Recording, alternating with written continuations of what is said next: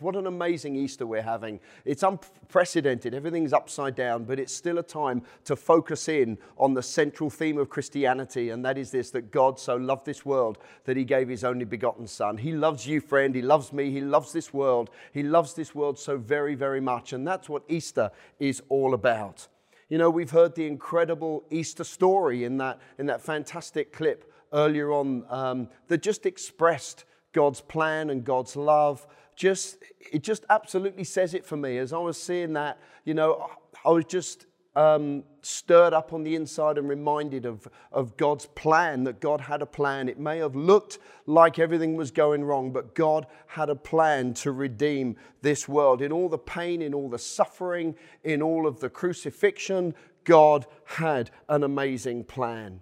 You know, Christ, who lived the perfect life, who healed the sick, who provided for people's needs. He, he included the outcast, and, and, and he even accepted people who were rejected by everybody else. That same Jesus Christ was crucified, the innocent for the guilty, we've just been singing. Um, you know, and yet on the third day at the empty tomb, there's that great cry of victory. It's the shout of the church that Jesus is not here. The tomb is empty, the stone was was open. And, and you know the angel said he's not here. He is alive. Jesus christ raised from the dead and he's now crowned with many crowns. He's now king of kings and lord of lords. He, he's taken hell you know the keys of death hell and the grave and he was raised in all authority and all power. Today is easter sunday and that's what we are celebrating today you know, today Jesus is enthroned, he is, he is crowned, and Easter is the perfect combination.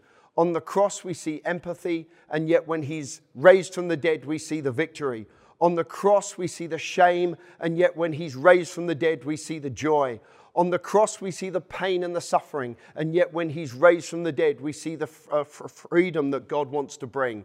It is an amazing. Um, combination. The Bible says that God was in Christ restoring the world, bringing the whole world back to Himself. What an amazing Savior we have. Easter tells us that God's not angry with us. Easter tells us that God has forgiven us. Easter tells us that God has provided healing for us. Easter tells us that God has given an abundant life to all those who trust in Jesus Christ as their Lord and Savior. This is the Easter message. Friend, today we have something to celebrate. Easter Sunday, we can rejoice in the midst of everything going on around us there is something to celebrate that Jesus Christ is alive. I'd like us to read a passage of scripture now. I put a, a couple of the gospels together just so we get the flow and, you know, just so we get the right um, fullness of the account. We're going to begin in Mark chapter 15 and we're going to go to Luke and back to Mark and then back to Luke again, just so we get the full account of it. Um, it says this if you'd like to join me. At the sixth hour, there was darkness over the whole land until the ninth hour. And at the uh, ninth hour, Jesus cried out with a loud voice, saying, My God, my God, why have you forsaken me? Some of those who stood by when they had heard that, they said, Look, he's calling out for Elijah. Then someone ran and, and filled a, a, sponge full of sour uh, wine. He put it on a, on a stick and he offered it to him to drink. And, and they said, just leave him alone. Let's see if Elijah will come and take him down from the cross. And after Jesus had cried out with a loud voice, he said, Father, into your hands I commit my spirit. And having said that, he breathed his last. At that time, the veil of the temple was torn in two from top to bottom. Um, and the centurion who stood at the cross, he saw that he cried out like this and he breathed his last. The centurion said, Truly, this man was the Son of God.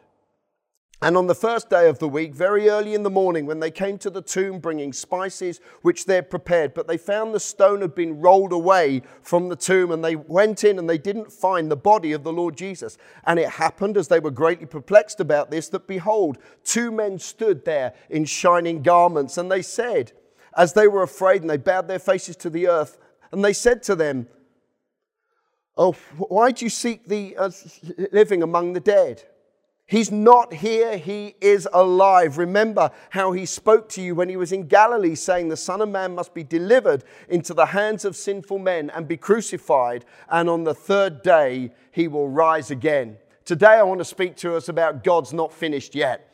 God's not finished yet. God has still got a work to do. That, you know, perhaps sounds a bit unusual after just, you know, the passage here where Jesus says, It is finished um, you know, the great Easter cry is that it's done, it's all over. But today I want to say God's not quite finished yet. I love Easter because it gives hope no matter, you, know, all the things going on, uh, whatever the world throws at us. God sees beyond the current challenge and he, see, he, he has a plan and he sees into the future victory. This is exciting for us to think about today. You know, a very famous sermon, I think probably one of the most famous ever preached, um, is entitled It's Friday, but Sunday's Coming. And it really tells the story that even though everything looks really bad on the Friday, Sunday's the day of, of authority and victory. In the space of 24 hours, there'd been so much happened in the life of Jesus Christ as he prepared for the cross. He'd been betrayed by Judas and he'd been handed over to the temple guards. The temple guards had handed him over to the authorities. The authorities had handed him over to Pilate, and Pilate had handed him over to Herod. Uh, you know, Herod said, I don't really want to play with this, and handed him back to Pilate. And Pilate, you know, he says, you know, he cleaned his hands and he said, I'm not going to be dealing with this one, and handed him over to the people. And the people who had been bribed, you know, they cried out, Crucify, crucify him, and they handed him over to the soldiers. And then the soldiers, after they'd beaten him, crowned him with a crown of thorns, and they'd scourged his back, and they'd, uh, and they'd criticized him, and they'd shouted at him, they handed him over to those who would crucify him. He'd been handed over from pillar to post. The same Jesus Christ who'd healed the sick, he'd, he'd helped people, he'd, he'd fed people. Even on the cross, when he was hanging on the cross, he forgave sinners. Even on the cross, he prayed for the ignorance of mankind in putting him on the cross. Even on the cross, as he drank the full punishment for sin, even on the cross, the Bible says he did not sin and he still portrayed God's love for mankind. This same Jesus who allowed himself to be handed over from one person to the next and from, from accusation to uh, affirmation. He had, he had been incriminated, he had been crucified. This same Jesus, with the spikes in his hands and in his feet, he cried out with a loud voice, It is finished. Into your hands, Father, I commit my spirit. Or, in other words, he said, I'm done. It's finished. It's accomplished. Now, Father, I hand myself over to you for you to fulfill your plan with me. It was an amazing prayer of trust. It was an incredible insight to what was going on in the life of Jesus Christ. He said, I've done everything that I can do. Now, Father, all I can do is trust you that you've not finished yet. And I want to encourage us again today. God's not finished yet with your life. God's not finished yet with my life. God's not finished with our circumstances. I want to, you know, perhaps just go through a couple of three points today. And the first point is this what looks like defeat is actually God's plan for a victory. that's, that's an encouraging thing to think about. You know what? It may appear like he'd been betrayed and he'd lost control of his life. He'd been handed over from the, you know, from the temple guards to the authorities, to Pilate, to Herod, to Pilate, to the crowds, to the soldiers, to those who would crucify him. But actually, through it all, Jesus Christ was in all authority in his own life. It may have appeared like it was a defeat, but in actual fact, it was God's plan for victory. As we think about other people in the Bible, perhaps we think about Joseph in the pit. Perhaps, you know, He's taken out the pit and he's put in Potiphar's house and he's accused and put into prison. And yet it was God's plan for a victory for him to rise and have all authority in the nation under Pharaoh. As we think about the fiery furnace, it may have appeared like a defeat, but it was actually God's plan to bring a king to repentance. As we think about the lion's den, it may look like a defeat, but it was actually God's plan to bring a whole, a whole group of people out of exile as we think about the time where, you know, a disciple of Jesus Christ, he denied Jesus three times. Around the crucifixion, he denied Jesus three times. It certainly appeared like a defeat, but it was actually God's plan to bring 3,000 people to repentance on the day of Pentecost. As we think about Paul and Silas in prison, in the inner cell, in the you know, it says in the center of the night, in the darkest time, it appeared like an incredible defeat, but there they were singing songs to God and giving praise to God, and it was actually God's plan to start a church in Philippi. You see, when something looks like a defeat, it can actually be God's plan for a victory. And I want to encourage you today. Perhaps something looks like a defeat in your life, just like Christ on the cross to all those around looked like a defeat, but it was actually God's plan for victory because God has not has not finished yet with your circumstances and with your situation. So you can be encouraged today and you can tell yourself and thank God, God's not finished with my circumstances. It may look like a defeat, but I'm coming out in victory in Jesus' name. The second point today is, is and it's clear from this passage of Jesus on the cross, he cried out, It is finished. He, he said, I've done all I know to do. The second point today is we've got to do all that we know to do. I'm so thankful to God for His grace that I can draw strength from Him every day. I don't need to have some incredible strong insides and, you know, emotional strength and, and all this sort of stuff. I can go to the throne of grace, and in my humanity, I can go to His. His, his incredible throne of grace to draw grace to obtain help in a time of need. You know, when God says, having done all to stand, stand, it says in Ephesians chapter 6, in the evil day in the evil day. And I don't know about you, but I think I can, I can say without any doubt the day we are in today is an evil day. There is all sorts of stuff that's happening which is not God's heart and not God's plan for mankind. And it says in Ephesians chapter 6, having done all to stand, stand therefore. Stand in Christ, stand in faith, stand in joy. But this isn't something that we've got to do and, you know, um, grit our teeth because the Bible says it's Christ in us who is our hope of glory. When God's word says and encourage us, you know, encourages us to do all that we know to do, it's saying do all that you know to do in Christ. It's his life in us. When the Lord Jesus Christ hung on the cross with his arms outstretched and said, It is finished, he had drunk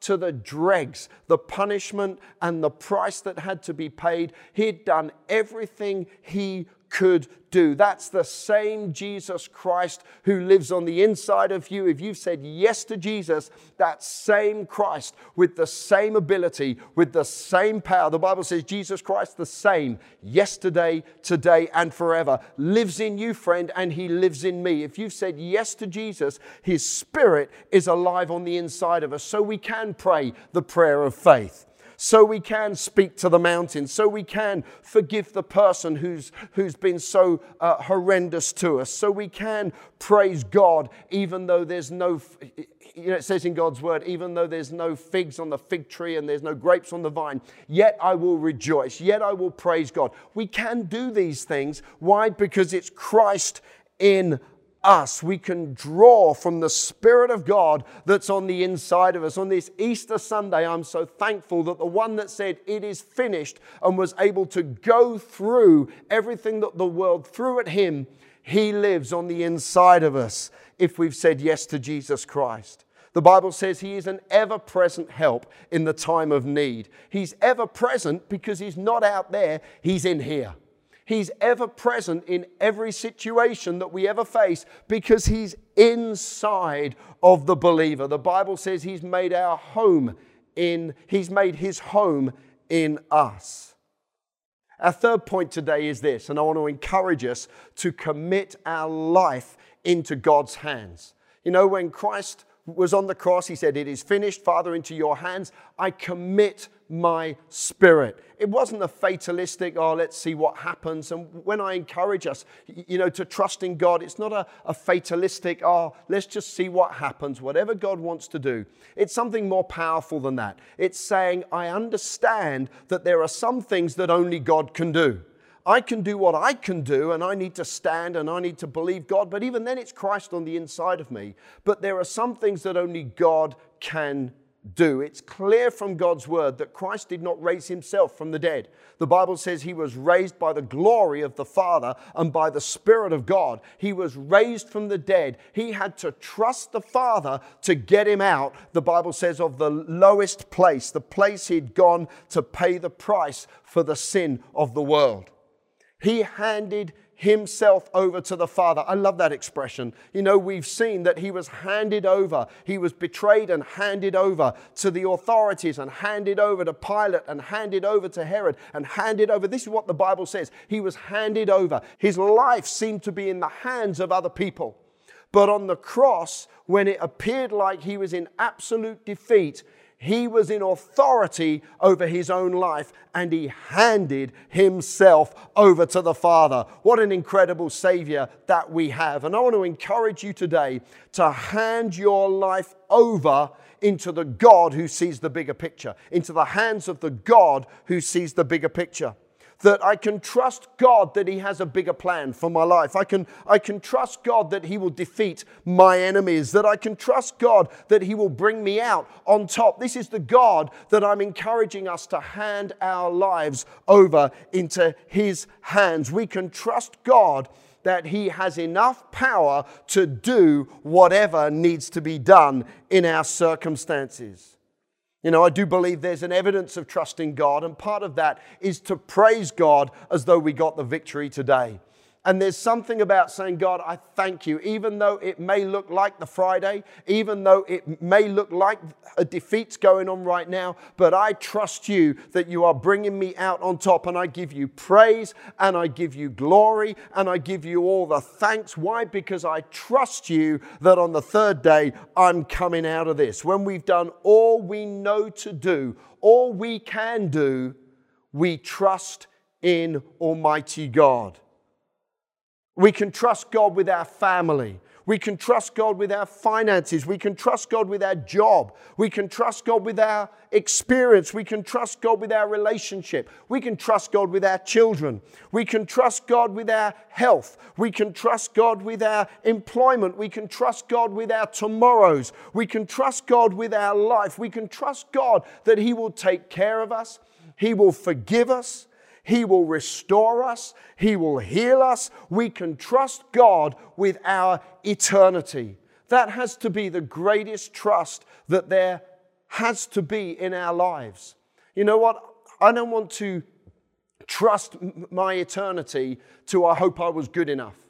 I don't want to trust my eternity to, well, I hope I've done enough good works that I might get some karma back uh, you know, and be an improvement on my last life. I don't want to trust in that. I don't want to trust in the fact that I need to be religious enough or pray enough. I don't want to trust in anything other than the unfailing love and forgiveness and salvation of the, of the incredible blood of Jesus Christ, which the Bible says gives us eternal life. Friend, I want to encourage you today to trust in Jesus Christ, to trust your life and your eternity into His hands. You know, it says in God's word that if you believe in your heart, the Easter story, if you declare with your mouth that Jesus is Lord of Lords and King of Kings, if you give your life to Him, if you say, Jesus, I trust you with my life, you know what the Bible says?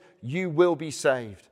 And that may sound really complicated. It may sound, well, does that mean I've got to do this or I've got to do that or I've got to become religious or I've got to stop doing this and stop doing that? No, it doesn't mean any of that. It means one thing it means to give your life to Jesus Christ. And what happens is, just as he was raised from the dead on the third day. The Bible says that same thing happens on the inside of us. It's as if we are raised from the dead. Something happens on the inside of us. Life comes inside our hearts in the person of Jesus Christ.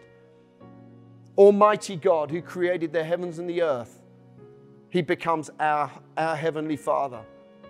You know, the most famous prayer probably that's ever been prayed is, Our Father who art in heaven, hallowed be your name, your kingdom come, etc. You know, it, it, it begins with our Father. And I want to ask you today, friend, is He your Father? He's your Father if you've given your life to Jesus Christ. And I'm just going to pray a prayer, a very simple prayer that says, Lord Jesus, I trust you with my life. Come into my heart, make me a brand new person. I want to know this salvation. We sang it earlier. My chains are gone. My debt is paid. The cross has overcome the grave. Something amazing happens when you give your life to Jesus Christ. And I want to encourage you to pray this prayer. Perhaps you haven't been to church for years. Perhaps you've never been to church. Perhaps you haven't ever given your life to Jesus Christ. Well, today, friend, whoever you are, doesn't matter how old or young, what experiences you've had, what you've done, how bad you think you've been or good you think you've been I encourage you to trust your eternity into the hands of Jesus Christ and invite Him to be your Lord and Savior. How about you pray this prayer with me now? Heavenly Father, I thank you that you love me. Thank you for sending your Son to die on a cross and to be raised from the dead. Lord Jesus, I receive you as my Lord, my Savior, and my friend. And from this day on, I will never be the same again. Amen. Friend, if you've prayed that prayer, I believe that you're now a Christian. You've given your life to God. And something amazing's happened on the inside of you. And I want to encourage you, you know, to perhaps open a Bible if you've never read one, or, or just begin to talk to God like you'd talk to your best friend, because He's there for you, my friend. So today, happy Easter. Happy Easter as we celebrate the fact that Jesus, He died on the cross and was raised from the dead. Let this be the greatest Easter you've ever experienced. God bless you, and we'll see you next week.